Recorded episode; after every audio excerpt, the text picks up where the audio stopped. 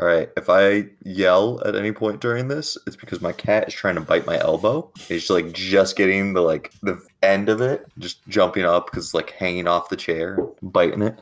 Nice. All my all my favorite podcasts have cats in them. Like um, dunked on the other day, the other Nate's cat like crawled up on the desk and just like lied there, and you could hear just through the microphone just just the cat purring while he's trying to speak.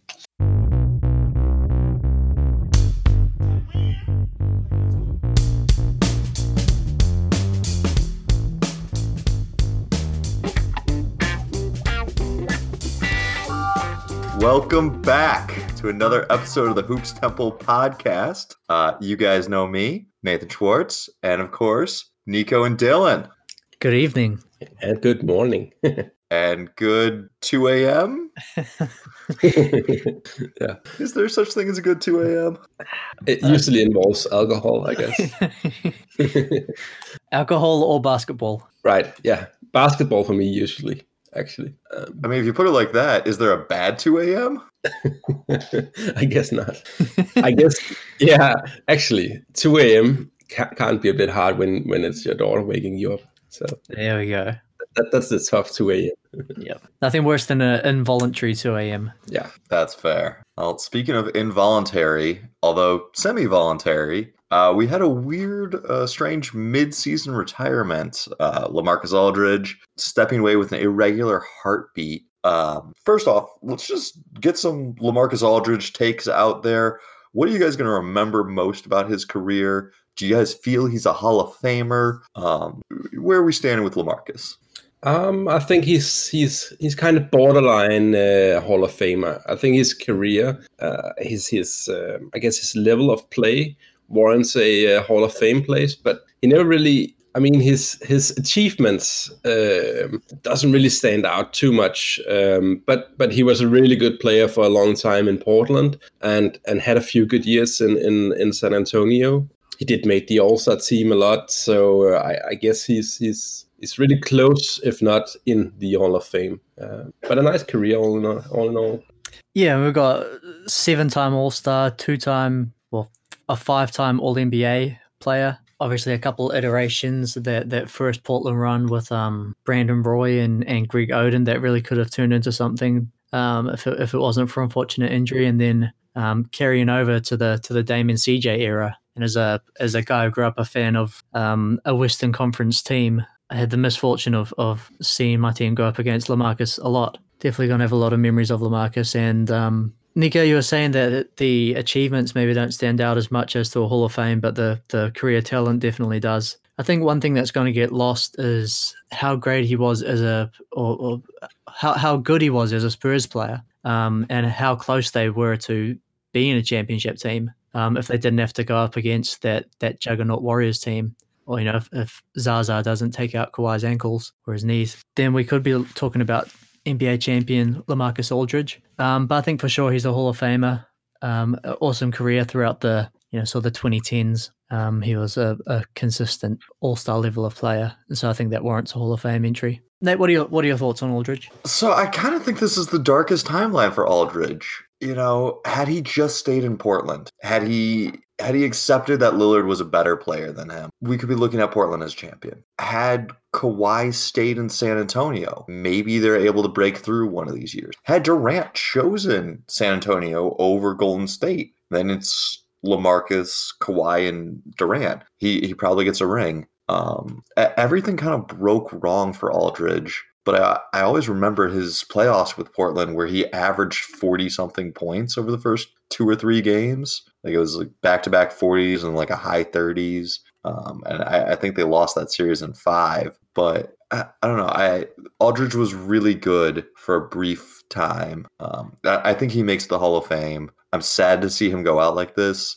but just like that, I do think uh, that it, it opens the door for for the championship window. Um, you know, we kind of debated how much these buyout guys helped Brooklyn, and I don't think they put them over the top, but I think they shored up a lot of a lot of weak points that when you start losing them are now being shown again. You know, since he's been out, you started to see DeAndre uh, Jordan get more time, and you know, so, so they're just their roster is looking vulnerable again. They've got some exposed holes. I mean, he's he's always been a, a really really good offensive big man. Probably one of the most consistent, like really good big men in, in, in kind of that overlap we had with the with the big men kind of going out of out of fashion, I guess. But his game has always uh, evolved during his career. He, he his his three point shooting got really good at, at his at his stay in, in San Antonio, as at uh, in some of his seasons at least. Yeah, but but his at his level of play, I think he could have easily won a, a ring or two if everything kind of panned out as he he hoped, I guess. He did have a very unfortunate turn of events in, in both Portland and San Antonio, I guess, in terms of his his teammates uh, getting injured or traded or whatever. But I will always see him as like he is is, super well rounded offensive player who could easily you know raise your floor to a uh, playoff team. I don't want to dwell too much on uh, you know sort of what he's missing out on by by retiring now and knocking out not being able to finish out the season with the Nets. But, you know, championships are hard and it takes a lot of luck. You know, he didn't get the right breaks in his career, but certainly, you know, as I said, one of the the absolute better players of the 2010s. Unfortunately, not to move to a higher note, but to another uh, unfortunate injury, Jamal Murray is out for some time. Uh, there's talk that he may be able to come back in the playoffs. Uh, but our last week, I had the the Nuggets as the number two championship hopeful, uh, and I had the Nets as the number one championship hopeful. I'm trying to reverse jinx the Lakers into uh, into winning this thing here. Uh, how do we feel losing Murray hurts Denver? Does it take him out of the conversation entirely? What are your guys' reactions? Um, I think it probably puts a, a ceiling a lot lower than what it had been on this season you know, Jokic is a is a terrific talent who's a offense unto himself. Would I be surprised if he could get them through to you know a, a second round series? Not at all. But without their on ball creator and another guy that can you know add add to Jokic's offensive ability, I can't really see um, them getting to the offense needed to win a championship without him. Do you think there's anything to them playing a, a, more heliocentric offense to saying, okay, we don't have Murray, so Jokic has the ball every moment of the every moment he's on the court? I'm hoping to see a, a Michael Porter Jr. kind of blossom under this uh, unfortunate circumstance. I don't really think during the regular season, at least, this injury will impact the team too much. I think their team is so deep that they can they can like cruise out the season without looking worse than they were before his injury. Because Jamal Murray was out before this injury a few times, I think. Uh, he's been injured, injured kind of a couple of times throughout the season, um, and just taking rest days. So, so he's not been 100% available throughout the season. But of course, during playoff, they will miss him a lot. Definitely think this will put a ceiling on their potential in the playoffs. Yeah, and even for the regular season, their their best hope was really to get up um, into a higher seed to try to avoid going up against probably an LA team in the first round. Uh, but they're they're at fourth right now, a game and a half back from from the Lakers. You imagine with LeBron and AD coming back that they're going to make up that ground. So they've you know they're they're now more than likely going to have to get probably the Lakers or or maybe the Clippers in the first round, and that's going to be a tough ask. I guess they can they can hope for a little bit of first round luck in terms of maybe if they meet Lakers in the first round, maybe there's some rust from LeBron and AD being out so so much so they can maybe hope for that and, and advance to the second round. But it's it's definitely going to be tougher without your like Jamal Murray. Uh, at times is I guess he is just the primary scorer uh, on that team when he's needed.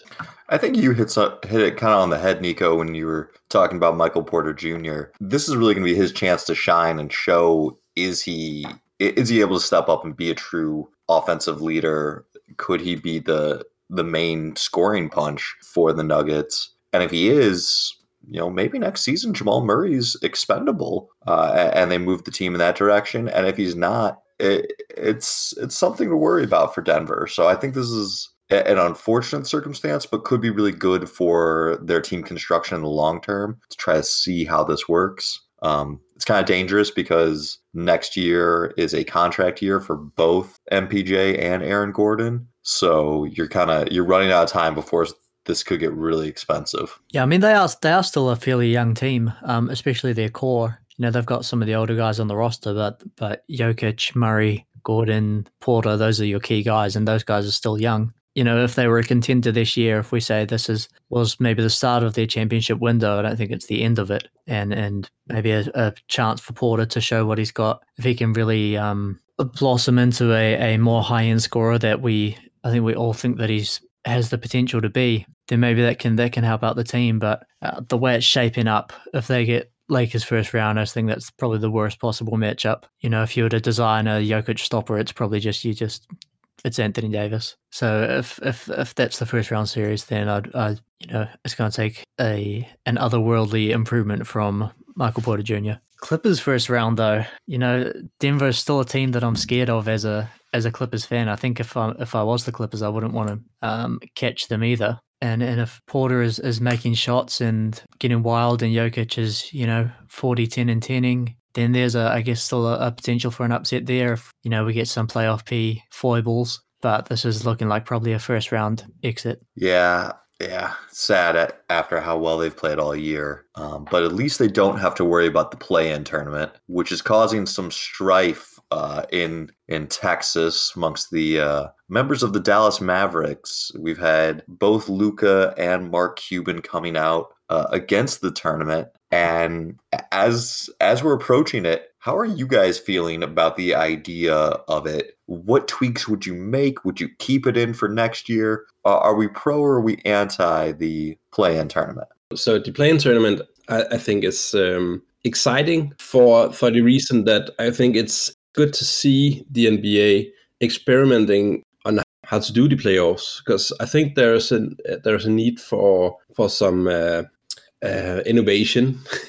uh, I always had a hard time with conferences being so um, kind of in, unequal. You know, the West is have been so much better for a long time now. So I think it's nice to see some some uh, some new stuff happening. Um, maybe it'll open up for more experimentation uh, going forward. I would love to see a bigger play-in tournament, but more open seeding. So so maybe we'll have a group tournament in the future, uh, kind of like you do at the World Cup stages and stuff like that. Um, so I think it's nice to see some experimentation. Not that I'm super like excited for for the play-in tournament itself.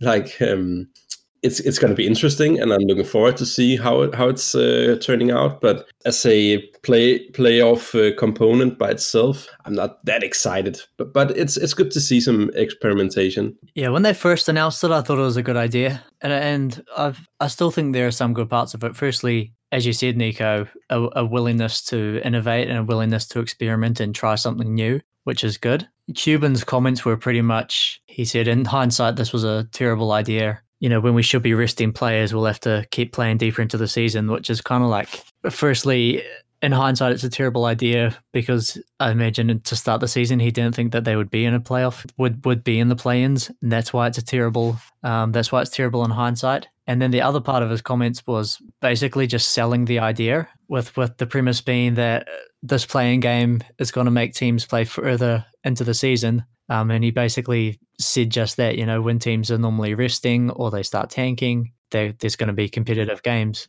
um, deeper into the season. In in general, I think I've I've grown to oppose the idea. There's sort of three critiques, I guess, of it. Um, the first is that if you play 72 games, why should your fate have to hang on um, two games where you know anything can happen? Uh, you can get upsets. You know, inferior teams can win games all the time just with shooting luck or whatever the case may be. So there's that critique. And then you've got the the schedule issues, which is another thing that um, obviously Cuban had a problem with. Just that you've you've now got to play all these games in a compressed schedule to fit in the play in, and and that's one more game where um, injuries and wear and tear can occur. Um, but the main reason that I'm against it is sort of a, a selfish reason in that I don't actually want the 9, 10, 11 C teams to keep trying to make the playoffs. Um, I want them to trade away all their good players to to real playoff teams. Um, whereas you saw like a, a team like the Bulls, um, you know, any other year they'd be they'd be trading Thad Young and he'd be helping a helping a contender.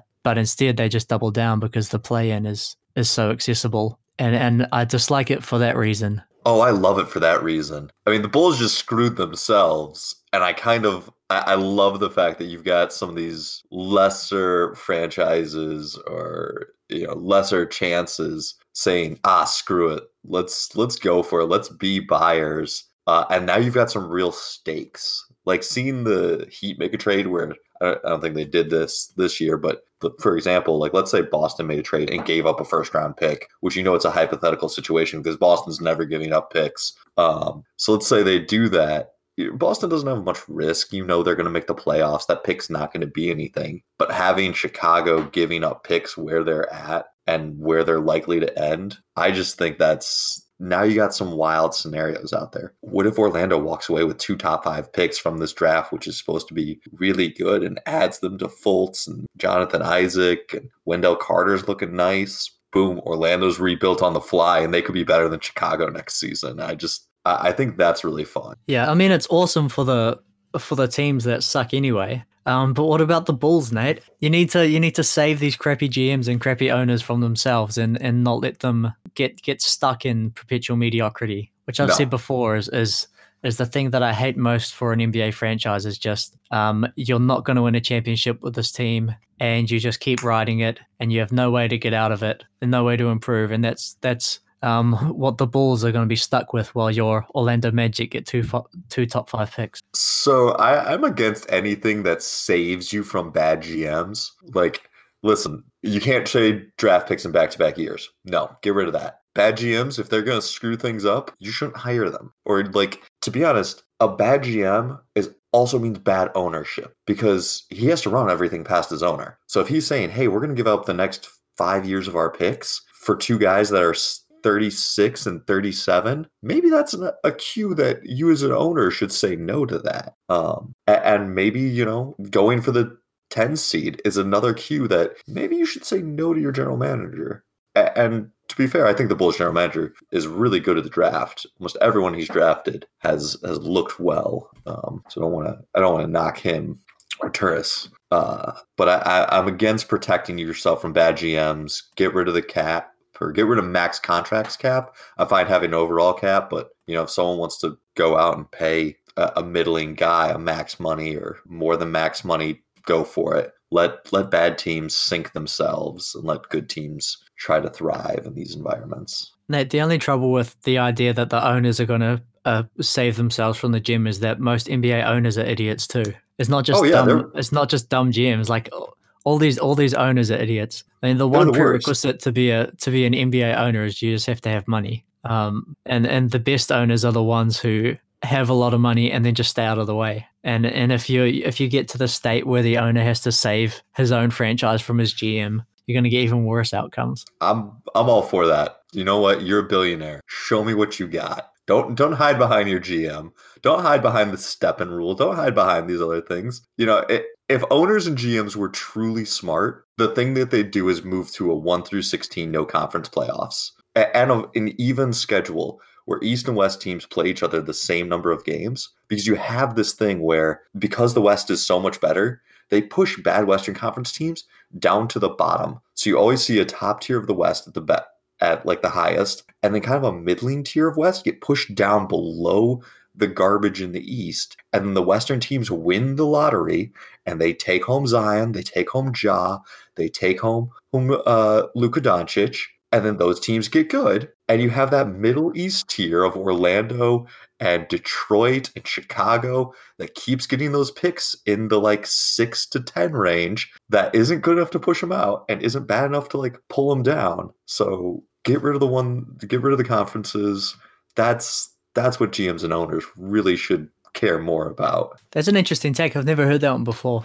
Obviously, the the initial reaction to one through sixteen as a East as an Eastern Conference owner is just hell no because now it's harder for me to get into the playoffs. But the idea that you know it takes it takes two thirds of of um, owners to say yes. So if you get you know basically every Western Conference team saying yes, you get the top of the East saying yes, because they get to face. I think top of the East says no because they yeah, you're, you're, right. You're right. Yeah. Now, now that I think yeah. about it, top of the East says no. So so then you then you're lost again. It's you have to get the the middle of the East to say yes, which it's them voting against making the playoffs, and no owner wants to do that. But if they do that, they now have a better chance of getting the Zion's, of getting the Lukas, of getting. I mean, even the Anthony Edwards, and like Lonzo Ball is the best player from this draft so far, and he fell to three. So like good good job Charlotte, but Minnesota and Golden State, two West Coast teams, had picks one and two again. Yeah, and the bottom of the East probably based on that logic says yes too, right? Because they get they get hammered more by the decent but terrible Western Conference teams. It would be easier for a bad team to tank if if that happened. Mm-hmm.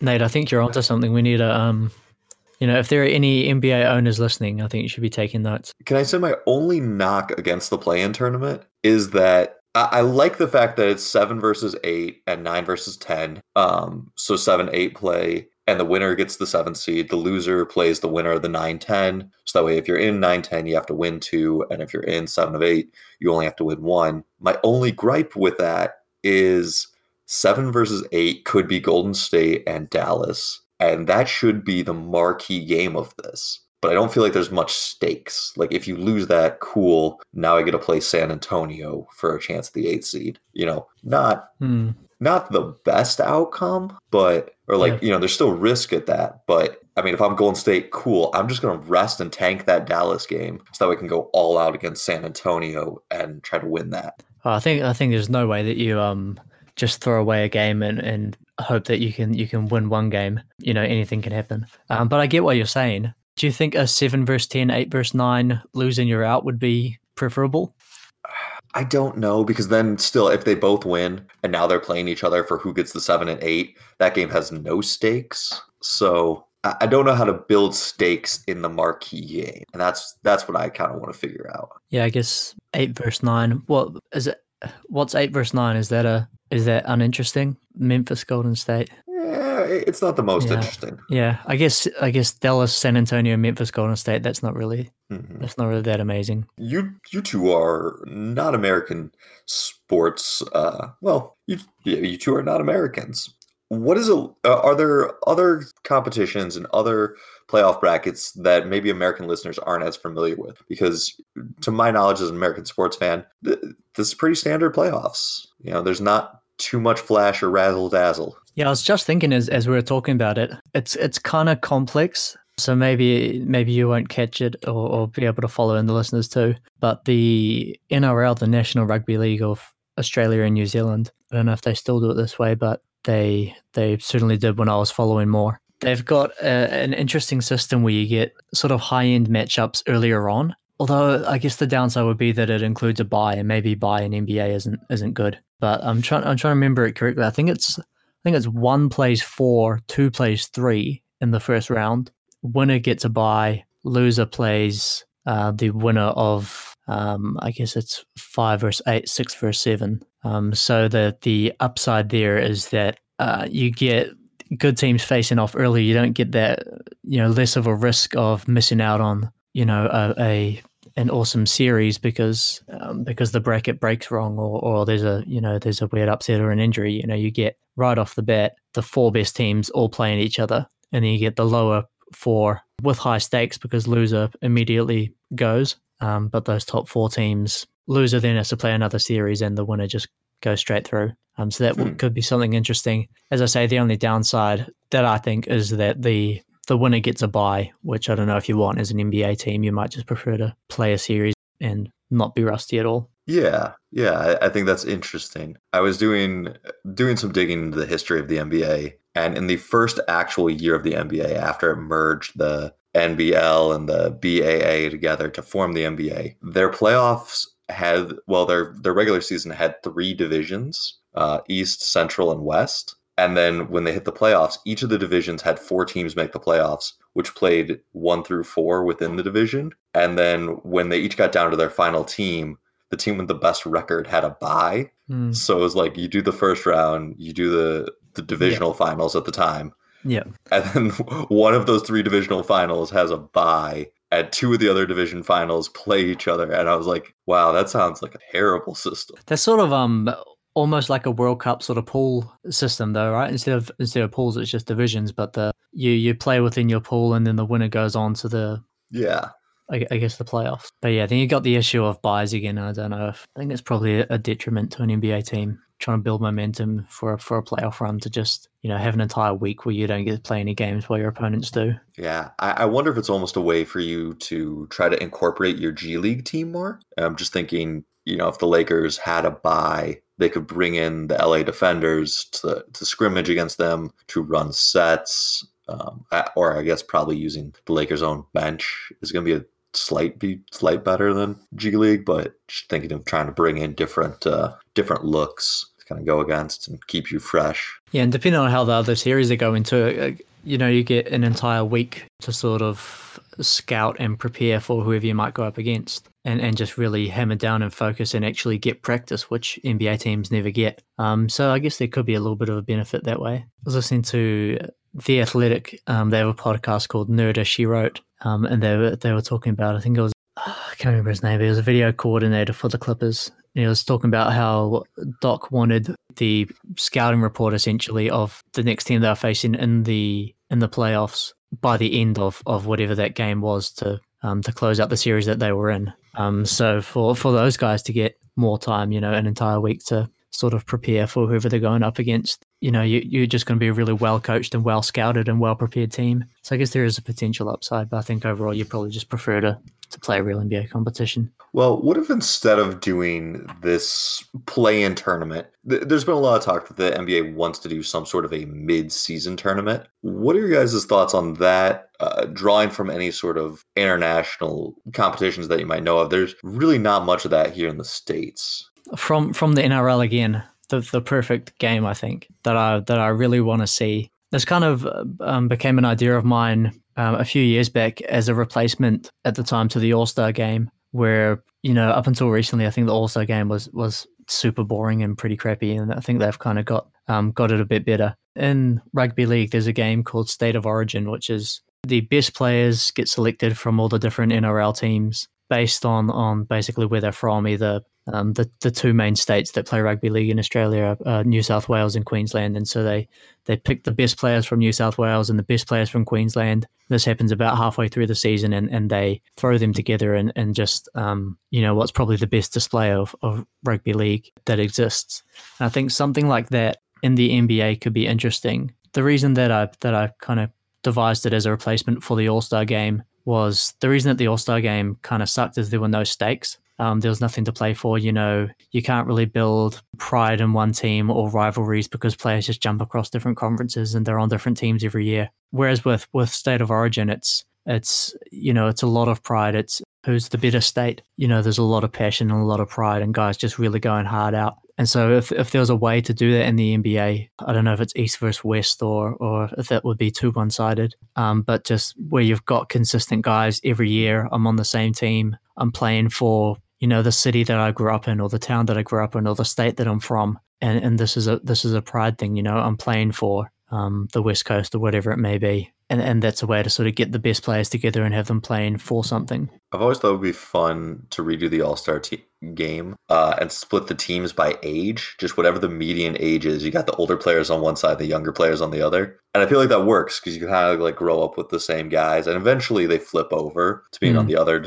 the other side of the dividing line. Um, my high my high school used to always do a, a fundraiser that was like uh, the the varsity versus the alumni, and so alumni would come back for year after year, and eventually when so many alumni came back, it just became an alumni game, and that's how they divided us. Was like, you know, all right, how many years have you been since you graduated? Whatever the median dividing line was, where they split the teams with how many of the guys were there. Um, and, I just like I think that'd be cool to have like LeBron trot out there next to Chris Paul versus you know Zion and then Luka, and you get to kind of have this debate of is the old guys or the young guys. Yeah, we have kind of a similar thing in New Zealand in club rugby um, that they call, um, I believe, the old boys game, which is essentially it's just you know the the the club team plays a game against former players for that for that club. But in terms of an NBA All Star game, don't you think it'd just be a bloodbath that the old guys would just would just beat down on these young guys every year? I don't know. Some of the young guys really want it. I think it's really going to be depending on who gets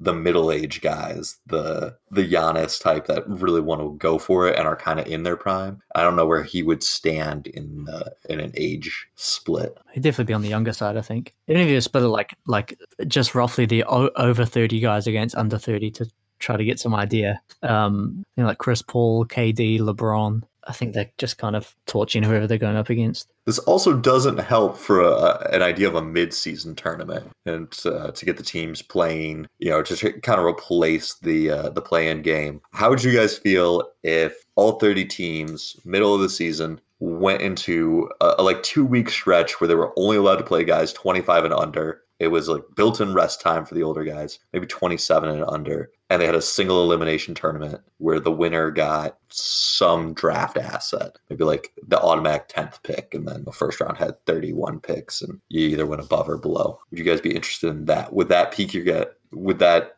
drive viewership up in your mind? I think that that sounds kind of interesting. The only trouble is that you're just going to get like a lot of sub NBA players playing. Well, I guess I guess when you get like a team like I don't know Dallas where they've got Luka and and KP against my Clippers putting out Terrence Mann and Zubac, you, you get a little bit of um a talent disparity. Although that could actually be a, a, a good thing as well for the rebuilding teams. Typically, you know, rebuilding team is ideally good young players. Um, and, and so they theoretically have an advantage over the contenders who are all veteran players, which which could help for rebuild as well, and also give those guys who don't win very many games a chance to play for something. So I think that could actually that could actually work and be be pretty cool. When I'm thinking about watching an NBA game, I'm always hoping the best players are playing. I want to see the stars playing. I want to see how good a team is. I don't want to see like a half-ass uh, role-playing team uh, roll out after the so if, if it's really a problem for players to play all these games, 82 games a season, maybe you should just shorten the season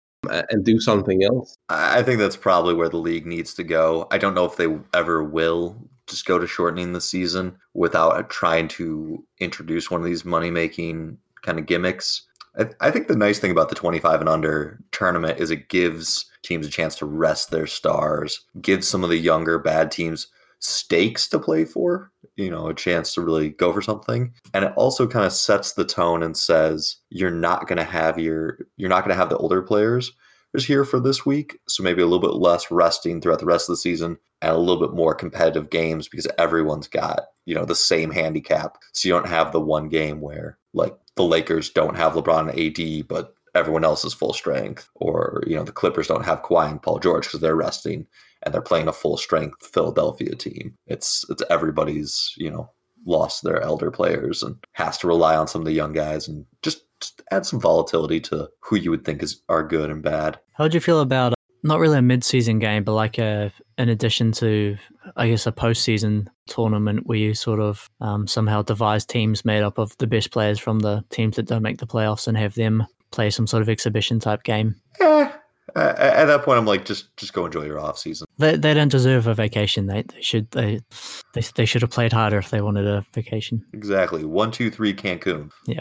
So I'm thinking about what what are they doing in the Euro League, and you know when teams are knocked out in the Euro League, it's not like they're just going away entirely. They have their national league as well. Uh, so I think that's kind of the problem with thinking about ideas like that for the NBA. Because if, if let's say you're knocking out all the bottom bottom four teams for for for both conferences at some point of the uh, season, uh, what are they doing? I mean, uh, are they just going on vacation? so so there's not really a, a, a a league system beneath the NBA that makes sense for for these NBA teams to play in. I, I mean, would you would you want to see uh, Oklahoma City and and some of these teams at the bottom uh, compete in the G League at that point? I'd love to see them play the the national college winner. Right. Oh, I just don't want to ever have that debate again of like, could this national t- title winner beat an NBA team? Yeah. I remember when the Joakim Noah uh, Florida State team won back to back titles and they compared them to Memphis. And it was when they still had Pau. And it was like, yeah, Memphis would wipe the floor with Florida. right. They always do that when when some college team is doing great. Yeah, like Kentucky against the the process Sixers was one that came up. Yeah. yeah. And and this year uh, they, they t- talked about how Jalen Suggs would, would would be a great starter for an NBA team um, on a championship. And come on, just just to be clear, rookies suck at basketball. Um, they suck right. in the NBA. So um, the the worst NBA team would obliterate the best college team. Yeah, but but maybe you have like the top two uh, college teams and the uh, bottom four NBA teams joining the G League. nah, just gonna be weird. But but it would be interesting to see what happens if if if you did something like that. You know, kind of created create a uh, half a season of a some kind of lesser league would be interesting for scouting and stuff like that. Yeah, because you you would probably have the best prospects in in in the uh, in the nation playing in that tournament. What do you think about like a all NCAA team? So like you you choose the best twelve or whatever players against the hmm. all G League team. Do you think that would be a fair matchup? Because college is super popular, so I think that'd be like it'd get viewership. Like a college All Stars versus G League champion mm-hmm. or G League MVP. Wait, are we going G League no, All Stars? Just, just G, yeah, G League All Stars. Oh, I would take the G League hands down. Yeah. I mean, one of one of the things is like the physical maturation between a 19 year old and a 25 to 27 year old. Like I I am not a good basketball player. I never made it very far in my own career. But when I coached high schoolers as like a 25 year old, I'm like, oh, I have grown man strength and like I'm processing things mentally faster. And I can smoke a lot of high schoolers that are better than I was when I was in high school just because I'm older and stronger and more physically developed. Like these kids are better than I was at that age. They are better players than I ever was or will be, but I I can beat them with ease now because I'm like 50 pounds heavier and only 20 of that's alcohol. So it's like you're LaMarcus Aldridge and you're posting up uh, Ja Morant or or Pokusevski. Yeah, yeah. Obligatory poker reference. Always got to have that one. Did you see Poku? He got a he, he got a big ankle break on him last night. Yeah. So Poku's not there yet. No. But Dylan had a uh, an interesting idea here to talk about playoff players and in that kind of classic Draymond sense, there are 82 game guys and there's 16 game guys, and there are number one options and there are number two options. And all that to say, Dylan, would you like to preview what you thought would be fun to talk about? Yes, I thought just as a as a variation to the classic ranking players or ranking playoff players, you know, which is always interesting, but it's also um, pretty pretty cliched, and it, it's done a lot by smarter people than us. But I thought if if you add the caveat that it's you know you're, you're ranking the best players, but it's as a number one option on a playoff team. As an example, you know Anthony Davis is absolutely a a top five, top ten playoff player, but you maybe wouldn't feel so good if he if he was your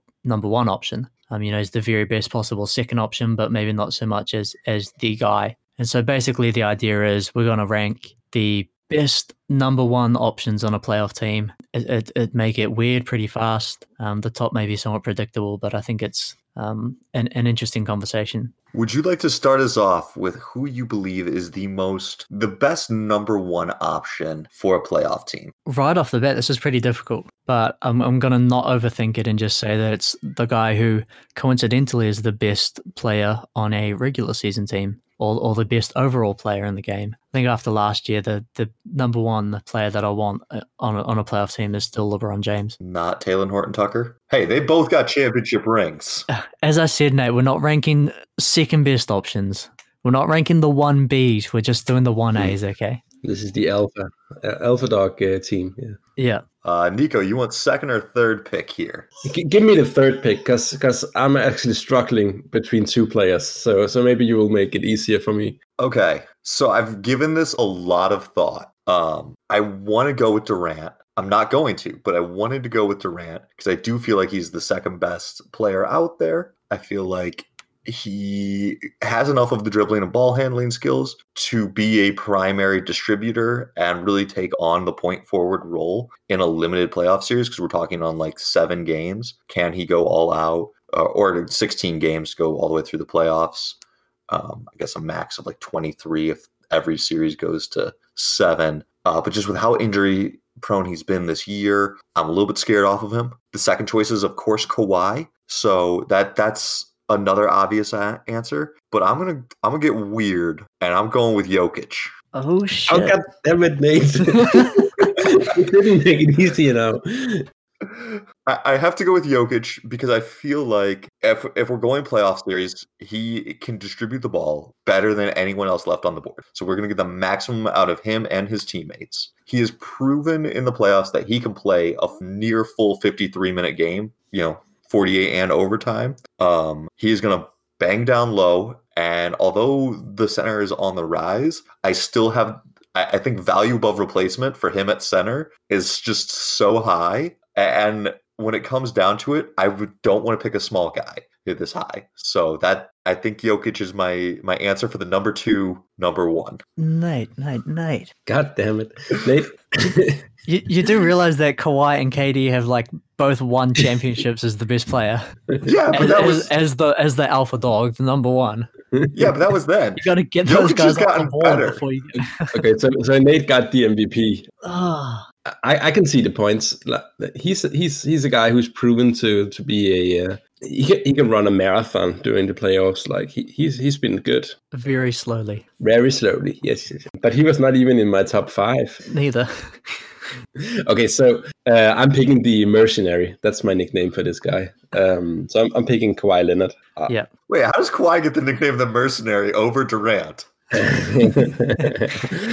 Kawhi, he's he's picking his own missions. I guess uh, KD is doing that as well. No, Kawhi have, have proven to be both a very good regular season player this this year and last year. Last year, I mean, he he he he wins a championship on every team. He can win a championship on every team. He's just so good. Yeah, I might have overthought this. Yeah, I, I was I was tossing up Kawhi at the top, um, and I think the I think the main argument for Kawhi or Durant even as as the number one guy is as a as a just down the stretch close game need a bucket. LeBron is not necessarily that guy, whereas Right. Kawhi um, in 2019 and and Durant in 2018 they both proved that if you need a bucket, just give them the ball and and in high stakes moments they can get that done for you. Right. Whereas, you know, LeBron needed Ray Allen and he needed Kyrie and last year didn't have really the need to to really play in any close games. I feel like KD and Kawhi might be the best playoff performers. I guess LeBron got got the durability with him, but I mean Kawhi have been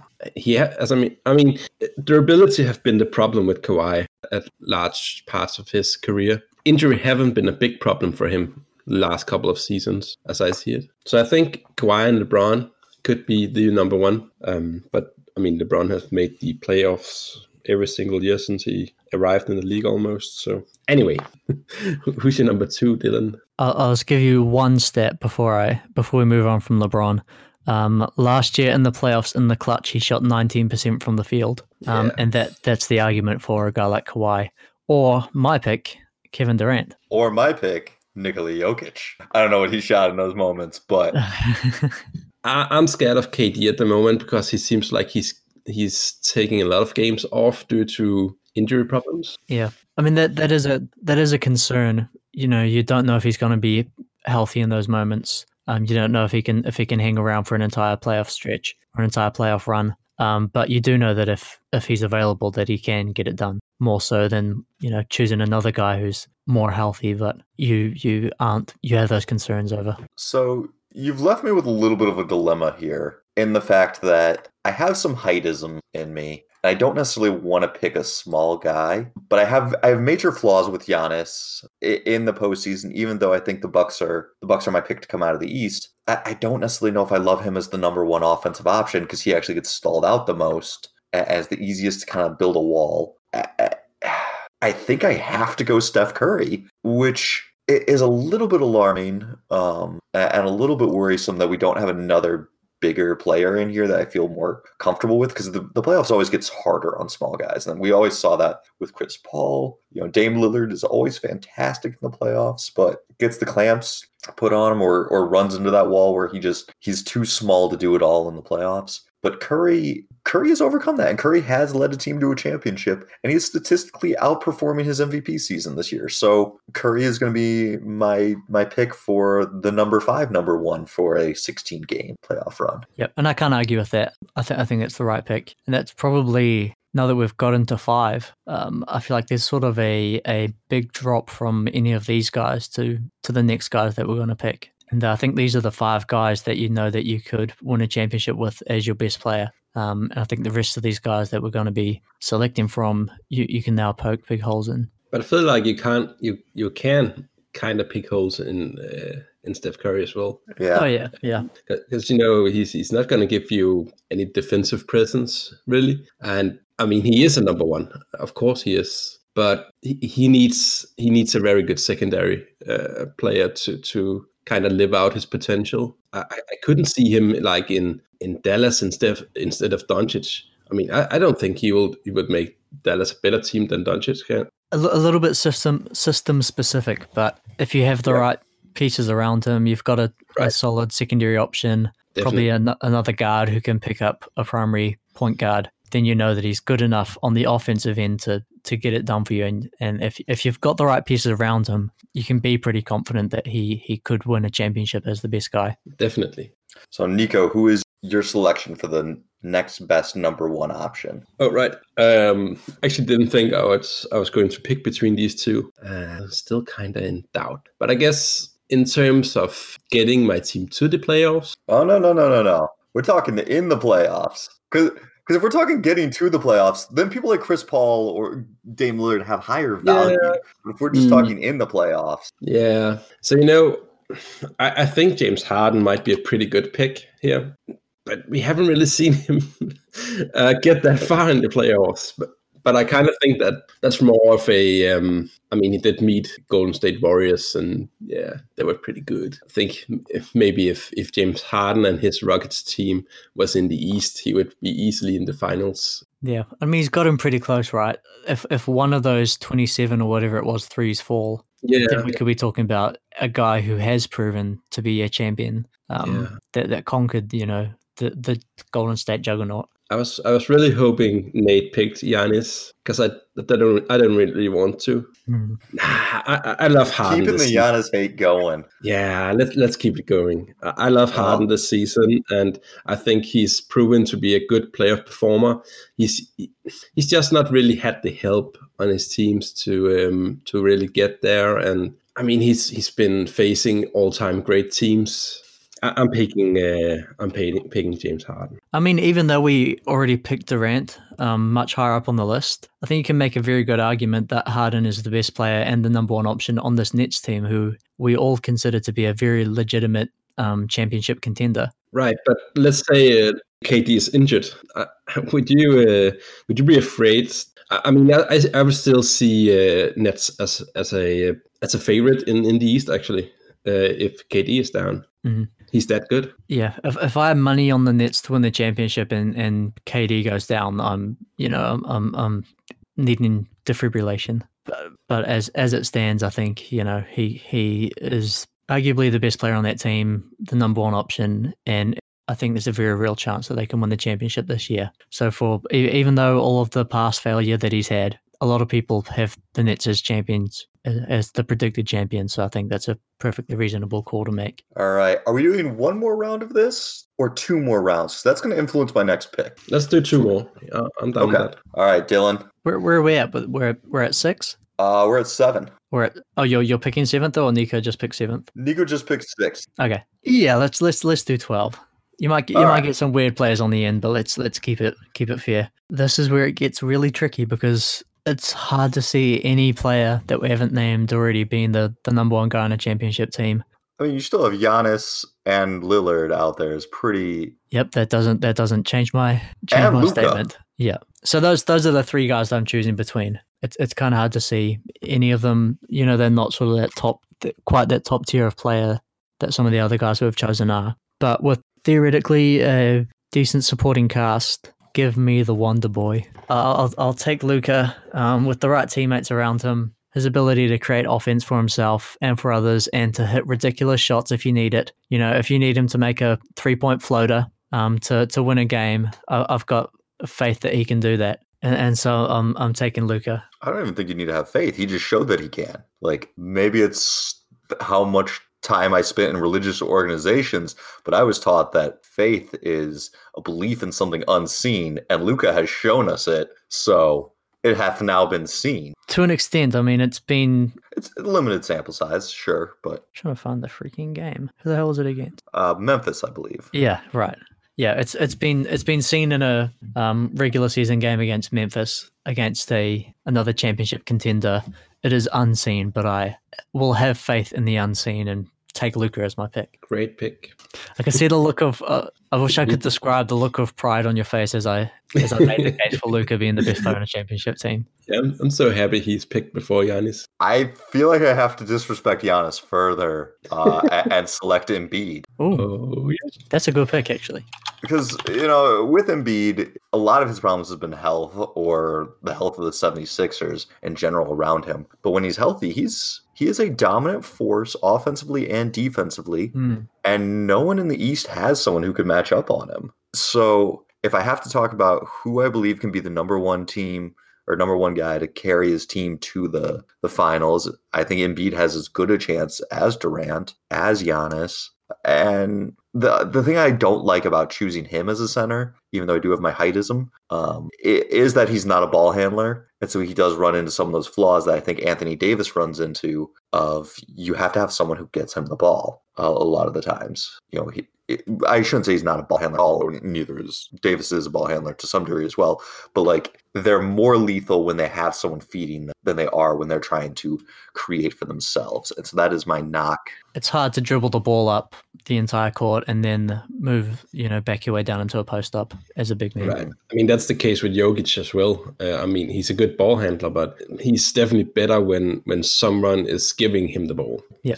And and I love that pick of Embiid, Nate, for for a couple reasons. Is if Embiid is your best offensive player, if he's your number one option, you can also be pretty confident that your defense is going to be great. You know, he's the the an All NBA level defender as well. And so we're we're picking guys like Harden and like um, Curry and Doncic who can single handedly get you to to a very good offense, but the defense, um, you know, they're limited defensively. You need other good defensive players. You don't know that you're going to have, if those guys are your best player, you don't know that you're going to have a good defensive team. Whereas picking Embiid, for for the reason that I didn't like the Jokic pick also, is it, it guarantees that you're a good defense. Whereas, you know, Jokic guarantees a good offense, but also guarantees, you know, a, a limit on your defense. All right, Nico. So another guy who's guaranteeing you a good offense and who will make the uh, the last shot every time. Um, I, I kind of want to pick Damian Lillard. Yeah. Mm.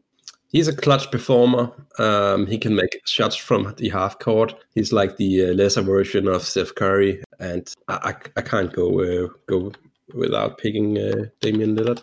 So that's my pick. I think Lillard Lillard has all of the great qualities that you want in a number one, Yeah. aside from height. And his biggest flaw is that he just hasn't had a number two or a number Hmm. three. Like almost every series he goes into, and no disrespect to CJ McCollum, who is is a good player, and Jusuf Nurkic, who is solid. But generally, if you stack up the starting fives of of any Blazers series, and you start picking players, Lillard might be the second player picked, which is already disadvantage. But then CJ and, and Jusuf are, are usually not number three or four. Usually, you know, if you're looking at them versus the Lakers last season, you take LeBron one. It's debatable if you take Lillard two, but he was super hot, so I'd probably take him two, and then you take Davis three, and it just it's only so much he can do by himself. Right. He's just a number one guy and, and someone I would trust at the end of the game. And also, again, like if Portland was in the East, I would see them as a top team. And he's been a little bit unfortunate in, in terms of uh, his teammates getting injured in, in the past. I, I don't think he's had a, like a playoff run ever where all his teammates is just 100% healthy and I'm, I'm really confident in in, uh, in in Portland being able to do something this season I think it seems like there there's more consistency in, in, in Portland this season than in the past in the past uh, few seasons All right, final round. Who are our 10, 11, and 12 number one options? My pick. Yes, Yeah. sir. All right. Don't do it to me. The disrespect stops now. Good man. Um, m- my pick is is back to back reigning MVP Giannis Antetokounmpo. We haven't seen him get it done yet. right You know they're looking good this year. You've got that thing that I spoke of with Embiid. If he's on your team, you're going to be a good defense, uh, which is also important. You know, his, he, he is an incredibly well-rounded and and dominant player The one thing that he probably lacks is a bit of shot creation, which is, is something that you're looking for in a in a number one, which is obviously why he's you know a top five player and he lasted this far when we're, when we're picking um, playoff players. You know there are 48 minutes in a playoff game, and maybe he's not a top 10 guy in those those final two minutes, but for the first 46, he's he's one of the you know one of the five best players. So I'm I'm, I'm confident that he can he can um, be a dominant defensive player and get you some offense, and that's why I'm taking him here. I I have a confession, which is that I heavily weighed choosing Khris Middleton instead of Giannis, um, just because it, Middleton's game is way more suited to the playoffs. He he has this back to a basket mid range game, which you know we always talk about how the mid range is dead or dying in the regular season, but the mid range in the playoffs it, it it's what makes or breaks playoff teams and Middleton is really good in that kind of high post mid-range area. And that's that that can be a a contributing factor to arguing for Giannis too is you know maybe he's not the guy that is going to ice you with the final bucket but there are very good second option players who can.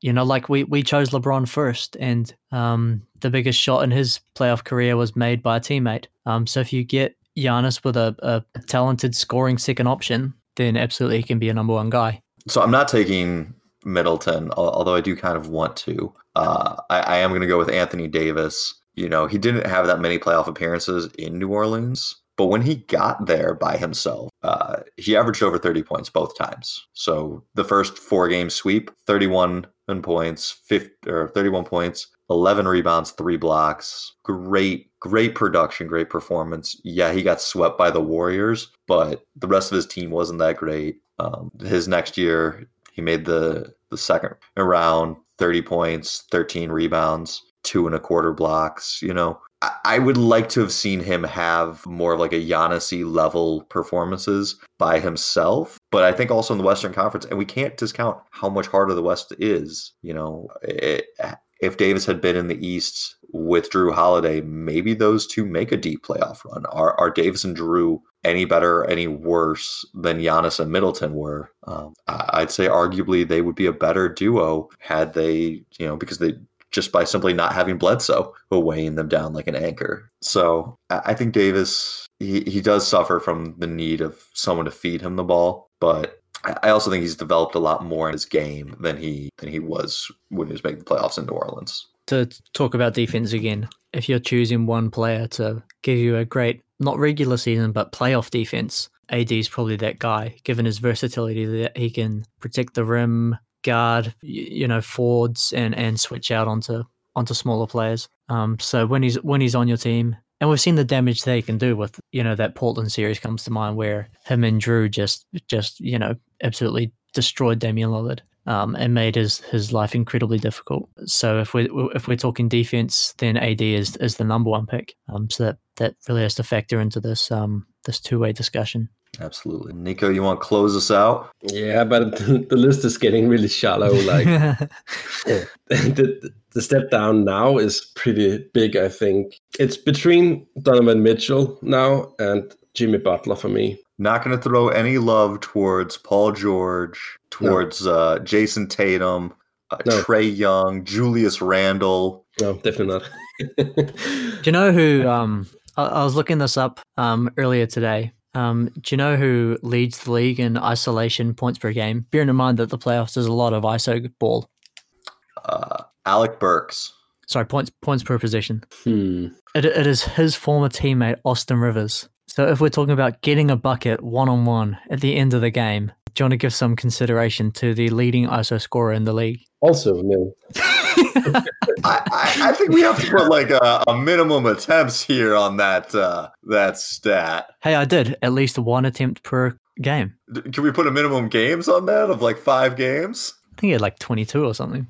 As I see it, there's not really a there's not really a lot of you know clear number one guys left. I guess Paul George. Is there a number two that you might want to make the case could be a number one? I mean, the best number two might be Paul George. Mm. But I kind of want to give Utah some love since they are their number one seed. Mm.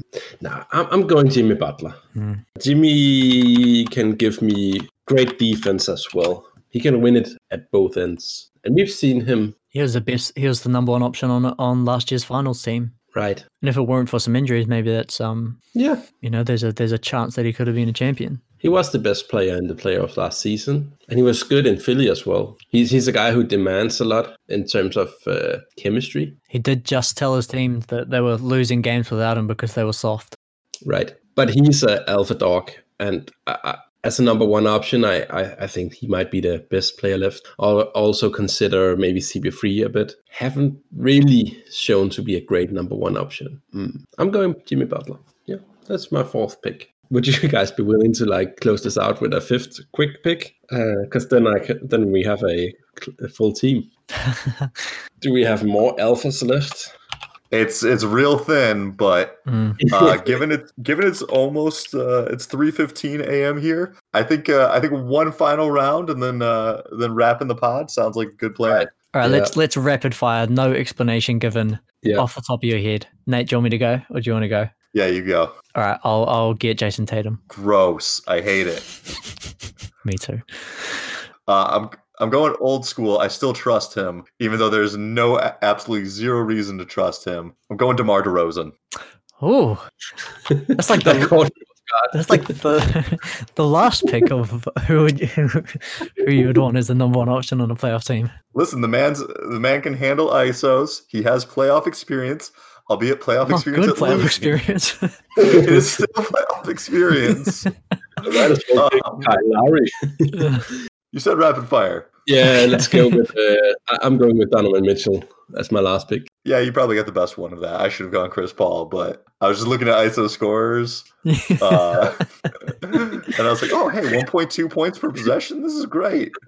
He's good, but he's not going to. your, your mouth spat it out before your brain could really process what you were what you were saying.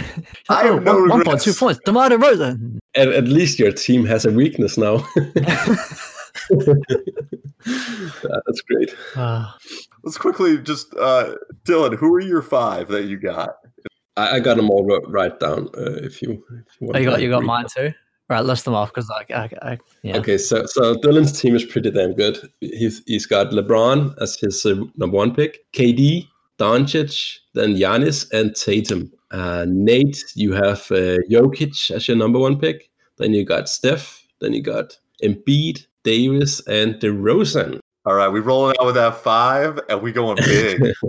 right, it's a very big team. You got Davis at your at your uh, small forward position.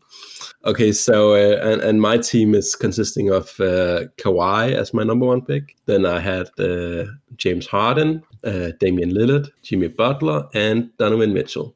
So I'm going kind of small ball, I guess. yeah, and then you've got Dylan, who just picked uh, the middle of the road. You know, like switchable six six to six ten guys. No, wings win games. Wings win championships. I picked DeMar DeRozan. I don't know what more you guys want from me. I kind of went with all the small guys, I guess.